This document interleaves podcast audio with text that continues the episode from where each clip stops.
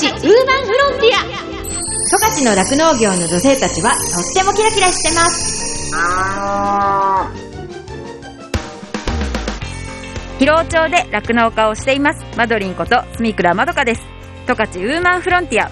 この番組は農業酪農王国十勝からキラキラしている方の活動や取り組み魅力をお伝えしていきます。今日のゲストは目室町在住の開業獣医師ファームトゥースプーン代表の福中夏美さんですえー、夏美さんはですね、東京出身で、麻布大学をご卒業後に、根室農祭で獣医師として勤務されて、その後、十勝へいらっしゃいました。十勝農祭の勤務の時には、足寄町に住んでいました。で、2019年より、ファームトゥースプーンというお名前で起業して、現在は、J ギャップや農場ハサップ指導のコンサルタントのほか、獣医師としても農家さんを回るお仕事をされています。私の牧場もですね6月に農場ハサップ認証を取得して福中先生夏美さんにもね大変お世話になったんですよねプライベートでは3人の息子さんのお母さんでもあってでお仕事に育児に毎日お忙しいんですけれどもその中でも生き生き楽しむ夏美さんのいろんなお話をお聞きしたいと思っております十勝ウーマンフロンティア。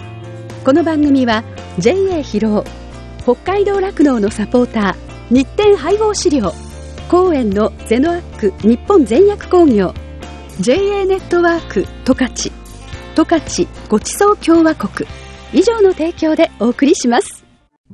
日展配合飼料は酪農家の笑顔と乳牛の健康のためにこれからも北海道の酪農をサポートしていきます。人も動物も満たされて生きる喜びを。日展配合飼料。動物未来。見つめる。広がる。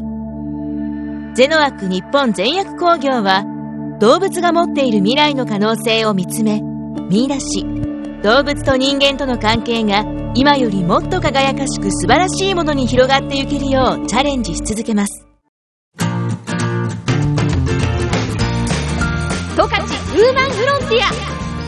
の酪農業の女性たちはとってもキラキラしてます。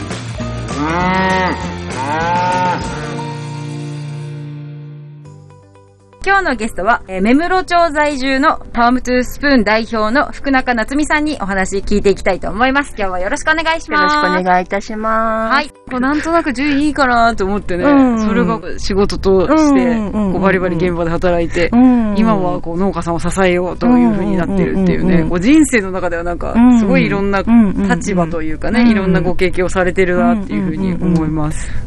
確かに。そうですね。言われてみると、うん、なんかその時その時なんか好きになったこととか気になったことをこう追っかけてバーッと進んでいくのが好きなんですよね、うん、えそれって結構趣味とかでもそんな感じですか？あそうですね。趣味とかもそんな感じですね、例えば、うん、音楽を聴くのが好きで、あのー、まあ、最近はあんまりコロナでねライブ開催とかもなかったし、自分も子育て中でなかなか行けなかったりしたんですけど、まあ、それでもあの子供ちっちゃい時も元夫に頼んで、札幌にライブに行くとか、うん、一人でね、あの、行くとか、っていうことは結構してましたし、うん。最近も仙台まで、ライブを聞きに行ってとんぼ返りしてくるみたいな。えー、それ何見に行ったんですか？知らないと思うんですけど、ボノボっていうバンドがあって、うん、そのボノボがあの解散しちゃうんですよね。うん、で、あの、もう単独ライブはもうラスト、私が見れるのは最後かもしれないっていうタイミングだったんで、うん、もう行くしかないとか言って飛んでいきました。でもなんかそういう、あの、こう自分の好きになったものだったら、こう、メジャーでもインディーズでも変わらずあの追っかけていくみたいな感じそれって知るきっかけとかって何なんですか？そういうこうメジャーじゃない方とかだったら。ああ、そうですね。そのボノボを知ったのは、子供があの長男がまだちっちゃい頃に一緒にあの NHK の E テレの番組を見てて、にゃんちゅうワールド放送局っていう番組だったんですけど、その中で流れてる音楽があなんか素敵と思ってこれすごい好きな音楽と思って、こう調べたらそのボノボっていう人たちがやってる音楽だってことが分かって、あじゃあアルバム買おうライブ行こうグッズ買おうみたいな感じでこう好きになっていったというへ子供きっかけでしたねその時は。そうなんですね、はい、その NHK とかで使われたりしてたってところなんですね、うんうんうん、本当好きじゃなきゃいかないですよね そこすごい好きなんですよね。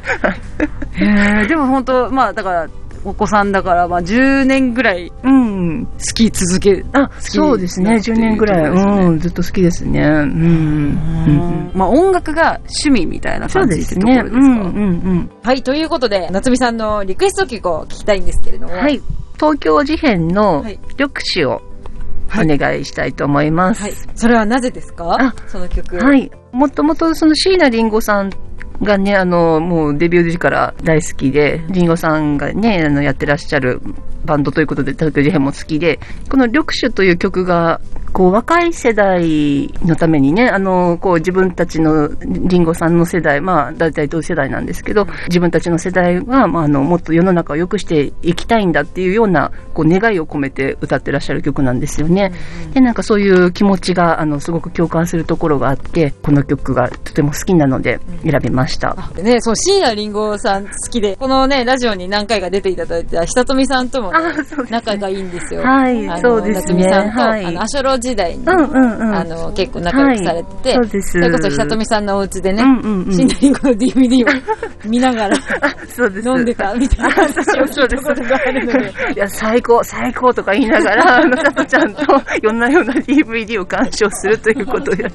そうなんですよ。だから夏目さんこうやってその、私と直接関わるようになったのは、その、農場ハサップ認証を取ることがきっかけだったんですけど、でもあの、酪農女性サミットにも過去に参加していただいたことがあって、うんうんうん。アシャロのプチサミットと最後のサミット2回ですね。うはいん。そのね、帯広の開催の時も、あの参加していただいたりとかして、その間接的にというか、お話はしてないけどね、あの同じ場にはいたってそういですね。うところなんですよね。十勝ウーマンフロンティそうそう。それでね、その大学時代何回かね、北海道に実習来られてたってことだったんですけどあの、北海道にこう初めて来た時のはい。印象とかイメージとかってなんかあります？かあのですね、一番最初に来たのが、大学1年生の時で、陸別町に万栄競馬の馬ですね、バンバを生産している農家さんたちが、の農家体験ツアーみたいなのをやってくれたんですよね。うん。で、そこに参加したのが北海道初めてのうん。旅だったんですけど、うん。その時はあの、なぜその、牛も馬もろくに見たことがないのに、バンバを目の前にしたもんで、なんだこのモンスターはみたいな。巨大生物だみたいな。で、もうその馬がでかいっていうだけでびっくりしてるのに、うん農家さんなんか、あの、その、体格の細いおじさんとかが、うん。もうなんかその手綱持って、よしよしとか言って、こううん。引っ張って歩いてたりして、なんかすごいカルチャーショックだったんです。スケールが違いすぎると思って。あと、やっぱり東京育ちだったので、その、じゃあ車乗って移動するぞって言ったその移動時間がめちゃくちゃ長いとか、うんうん。もう何百キロ先の街まで遊びに行くぞみたいな、うんうん。なんかそういうスケール感がものすごくて、うん。で、その時が、まあ、ちょうど馬の出産シーズンだったんで、3月とかだったん寒いんじゃないですか？あ、そうそう、もう雪、雪の時期ですよね。うんうんでもなんかその雪にこう覆われて真っ白っていう風景もすごい新鮮だったし、うん。で、こう、十勝晴れの青空とかね、うん。あの、網走の方に行って、なんかこう、みんなでラーメン食べて、うん。みたいなのもすごい楽しくて、うん。すごくその広さとか、スケールの大きさに衝撃を受けたうん記憶があります。うん。あーで、なんかき気持ちいいなと思ったんですよね。んうんうん。なんか農家さんのおおらかな感じとか、ううん。ん、広々した感じとか、うん。ああ、だからもうちょっと来年も来ようとか、なんかそんな感じで、うん、うん。うんそうですね。毎年のように来てたこともあったってことですよね。うんそうですねうん実習に来るのも、その、あの、獣医の仕事の、こう、勉強をしたいっていうこともあったんですけど、うんなんか北海道で生活するのが楽しいみたいなところがあって、たびたび来てたっていうのがあります。うん。それでも、じゃあ仕事するならここかなっていうふうに思ったってところですね。そうですね。うん。ベタなんですけど、空が広いっていうのをね、思ったのを覚えてます。東京市だと、こう、私の家のそば、まあ住宅街なんで、うん空見上げても、こう、電線とかね、あの、ビルとかで、うんこう目、目の前いっぱいに空って広がらないんですよね。うんうんそれがこっち来るともう、バーンって、全部空みたいな、視界全部空みたいな。のがすごく新鮮で、ううんん、これ気持ちいいわ、これ毎日だったら気持ちいいだろうなっていうふうに思ったのを覚えてます。確かになんかこう、季節を感じますよね。空一つでね。そうですね。そうそう夏とまた秋でも違うっていうか、うん秋ってなんかうんうん遠いっていうか、雲がね。遠くで。うん高く感じますようんね。ですごい夕焼けとかね、すごい綺麗だったりとか。うんそうそう。まあそういうなんか季節を感じやすいところでもありますよそうね。ですね。すごく思冬のいます。ね、空気がん澄んだ中で星がキラキラ光ってるっていうのもね、あるしね。そう。季節ごとの風景のね、うん魅力ってとてもあると思います、北海道。ううんん。やっぱりもうね、私たちみたいにずーっとここに住んでいるとですね、うんうんうんうんなかなか感じにくいところでもあるんですけど、でね。うんでもやっぱ空が広いって言われてみれば確かに上見たら何もないなって。そうです。そうです。そうなんですね。うんうんうんはい。あ、ちょっと話が飛んじゃうんですけれども、こうやって日々、うんうん。ね、夏美さんは子育てにも頑張っているところなんですけど、夏美さんのお料理で、お子さんは何が 好きとかっていうのあります、悩んだんです。よね。でもなんか全然、もう簡単な料理しかしないんですよね。でもこんな料理ってしなくて。うん。だからもう焼きそばとか、うんうん。あの、豚しゃぶとか、うん。あの焼肉とか、うん。あのなんか素材を生かした料理が喜ばれてます。いやでもいいですよね。こう旬なものを旬な時に食べるっていうのがやっぱいいですしねね。直売所とかってやっぱね、うんうんうんあったかい時期はいろんなところで新鮮なお野菜売ってますし、そういったところで旬なものをたくさん食べてねあ、そうですね。それで元気に育ってくれればっていうところですもんね。うんあの、北海道来て暮らすようになってね、びっくりしたんですけど、うんその夏とか秋になると、近所中からたくさんの野菜とかのいただき物をするっていうのにね、うん びっくりしたんですよね。うん みんなすごいくれる、うん。あの、山菜とかも、うん。取ってきたからあげるわって、うん。まあ、足利に行った時も、あの、ラワンブキ、こううん2メートルくらいの丈のやつをくれて、うん。え、これ、これ、このぼっこどうしたらいいの？みたいな。で、それどうやったんですか？おって持って その時は、あの、切って、うん。あの、天ぷらにして食べました。ああ。あれ、アク抜きとかしなくていいんですか？アク抜きね、なんか、その時はもういいやと思ってしなかったね。あでもそんな苦味とか。あ苦味なかったです。ううん。ん。そう、なんか山菜とか、そのうちの畑で採れたからって、トキビとかね、うんうんあの、お芋とかかぼちゃとか、うんあのたくさんもらって、そのすごい季節の恵みをね、いただいて生活してるなっていうのがね、うんうん実感できて、そういうとこも楽しいですね。あーうんあげるの好きですからね、みんなそうなねん。ですよね。特に農家さんとかはね、うんうんうんうんなんか家庭菜園もなんか尋常じゃない面積の家庭菜園とか作ってますしそうそうそう絶対自分家で食べきらないでしょっていう量作ってますよね。あげるのが楽しいんですよ、そそうそう。ねそれを喜んでくれたらまた来年もあげたくなるんですよね。今多分この辺に住んでる人でさえも、うんうんうん例えばじゃがいもとか大根ってどうやってできてるんだろうって知らない子もたくさんいると思うんですよ。うんうんうんうんだからそういう意味でなんかこう土ついたね、はいはい八百野菜いただいて、うんうんうんそれでなんかこう季節を感じるというか、うんうんうんこの季節にはこういうものが取れるよっていうのをね、はいなんか知ってもらうっていうのはすごいいいことなのかなっていうふうに。思いますね。うん、思います。根室はね、すごいうん畑作地域ですからね、ねたくさん美味しいもの、時期になったら出ると思いますしね。うんうんうんうん根室でよくお買い物するのはどこですか？お買い物とかうんご飯もし食べに行くとしたらとか。第一ですね。お母さんとかとたまにご飯食べに行ったりします？はい、うん。それも第一に行きます。あ、第一ご飯食べるとかあるんですか？あ、そうなんです。あの、ファミリーレストランみたいなところが、あの、併設されてて、うんうんうんでそこで、あの、なんかラーメン食べたりとか、うんあの、お蕎麦食べたりとか、うんっていうのを。あ、もう第一愛用なんですね。あなるほど。アイサイヤもね、は、はいい旬なものが、そうですね。11月ぐらいまで多分やってます。今日の一文字を書いていただきます。はい。はい。はい。じゃあ、なんていう文字を書いていただきましたか？はい、えー、実りです。はい。果実の実ですね。はい。なぜこの文字を？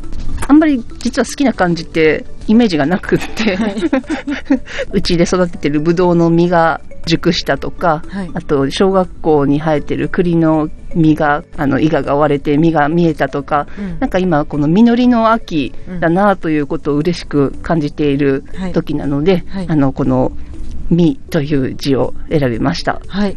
えー、ぶどうを作ってるんですか？あ、そう、あの、鉢植えでね、育ててるんです。そのまま食べるようですか？あ、そうです。うん。おやつ的に 食べたりとかしてます。うん。食いしん坊なんです、根が。いつも食べ物のこと考えてるんです。食べ物に関わるっていうことがなんか好きで、しょっちゅうフルーツ狩りとかも好きでね、あの、行くんですけど、うんうんあの、でやっぱり仕事でもその食べ物に関わってるっていうことがね、なんか、あの、自分のやりがいになっているっていうところがあって、そういう実りですね。十勝の実りということを、はい、イメージしてます。十勝美味しいものいっぱいですから、はい、たくさん食べて健康な体でいたいものですね。そうですね。はい。ちなみに好きな食べ物って何ですか？フルーツが好きかなと思います。割と何でも季節の果物を常に冷蔵庫に入れてるですね。あの、あと果物狩りで、あの、ブルーベリー取りに行ったりとか、ハスカップ取りに行ったりとか、プルーン、取りに行ったりとか。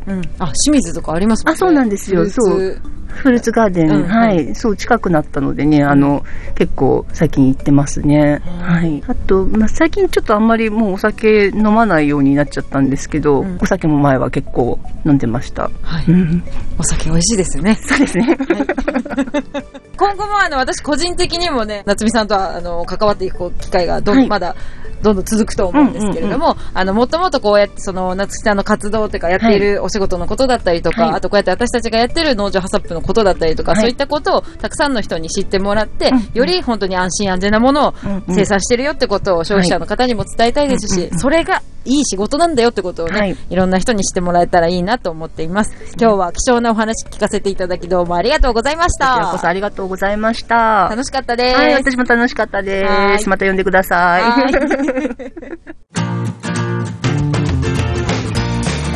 十勝ウーマンフロンティア十勝の酪農業の女性たちはとってもキラキラしてます。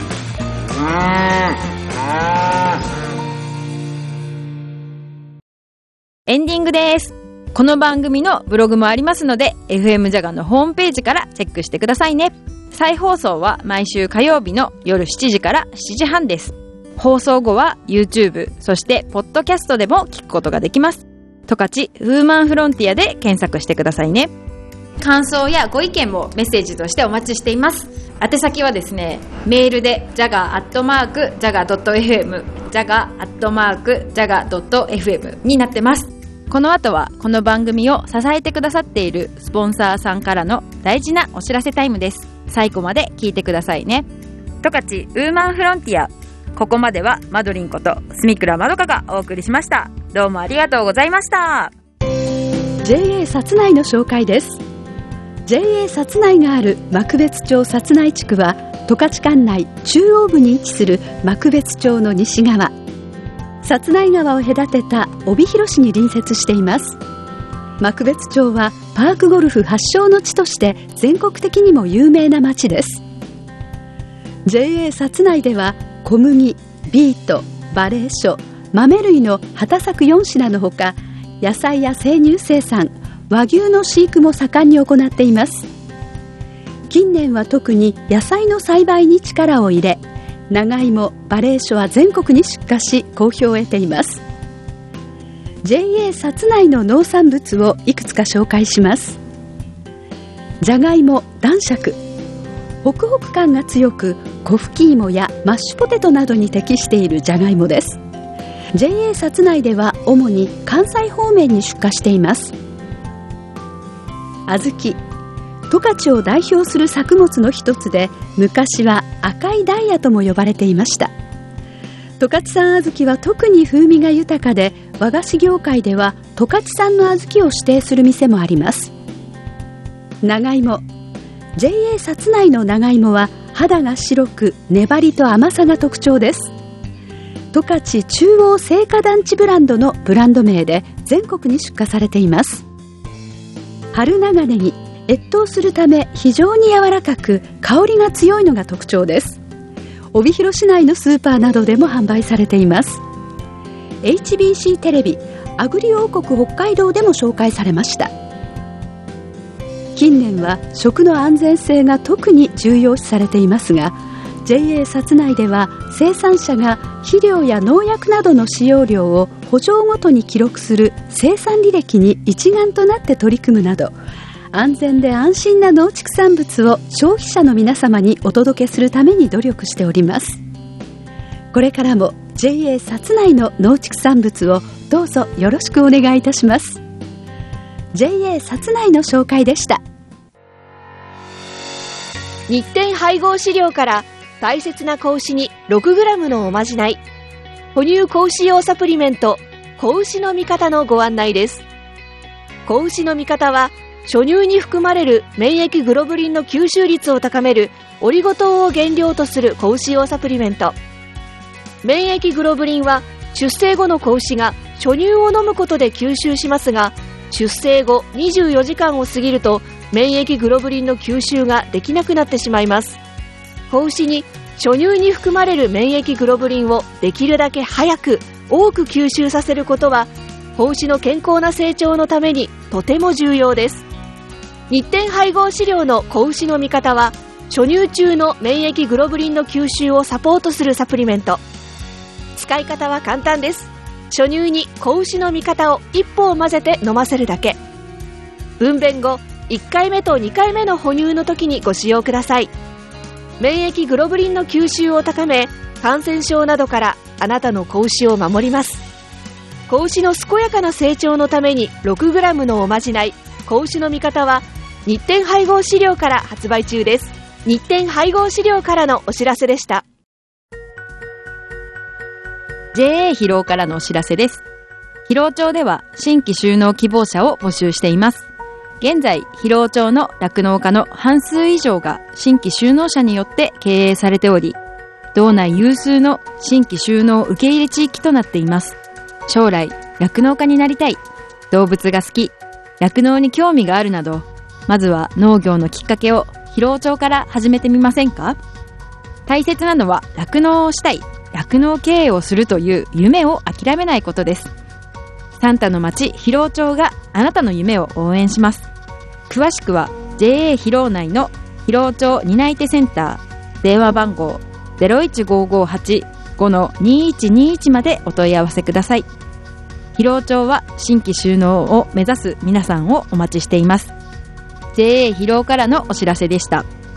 私自身もですね疲労町で酪農していてその仕事自体はそのまあ、冬はね寒かったりとかあと大雨が大変とか大雪が大変とかすごい大変なこともいっぱいあるんですけれどもそれでも頑張ろうっていう風にさせてくれる牛たちとあと一緒にこう頑張れる仲間がいるっていうのがすごく大きくってそういう仲間がいるからこそ続けていきたいしここに住んでいきたいなっていう風に感じれたところでもあるのでその人の温かさが自慢の疲労町でねぜひたくさんの人に酪農を始めてほしいなっていう風に思っています。動物未来見つめる広がる。ゼノアック日本全薬工業は動物が持っている未来の可能性を見つめ見出し動物と人間との関係が今よりもっと輝かしく素晴らしいものに広がっていけるようチャレンジし続けます。日展配合飼料は酪農家の笑顔と乳牛の健康のためにこれからも北海道の酪農をサポートしていきます。人も動物も満たされて生きる喜びを。日展配合飼料。十勝ウーマンフロンティア。この番組は JA 広労北海道酪農のサポーター。日展配合飼料。公園のゼノアック日本全薬工業。JA ネットワーク十勝十勝ごちそう共和国。以上の提供でお送りしました。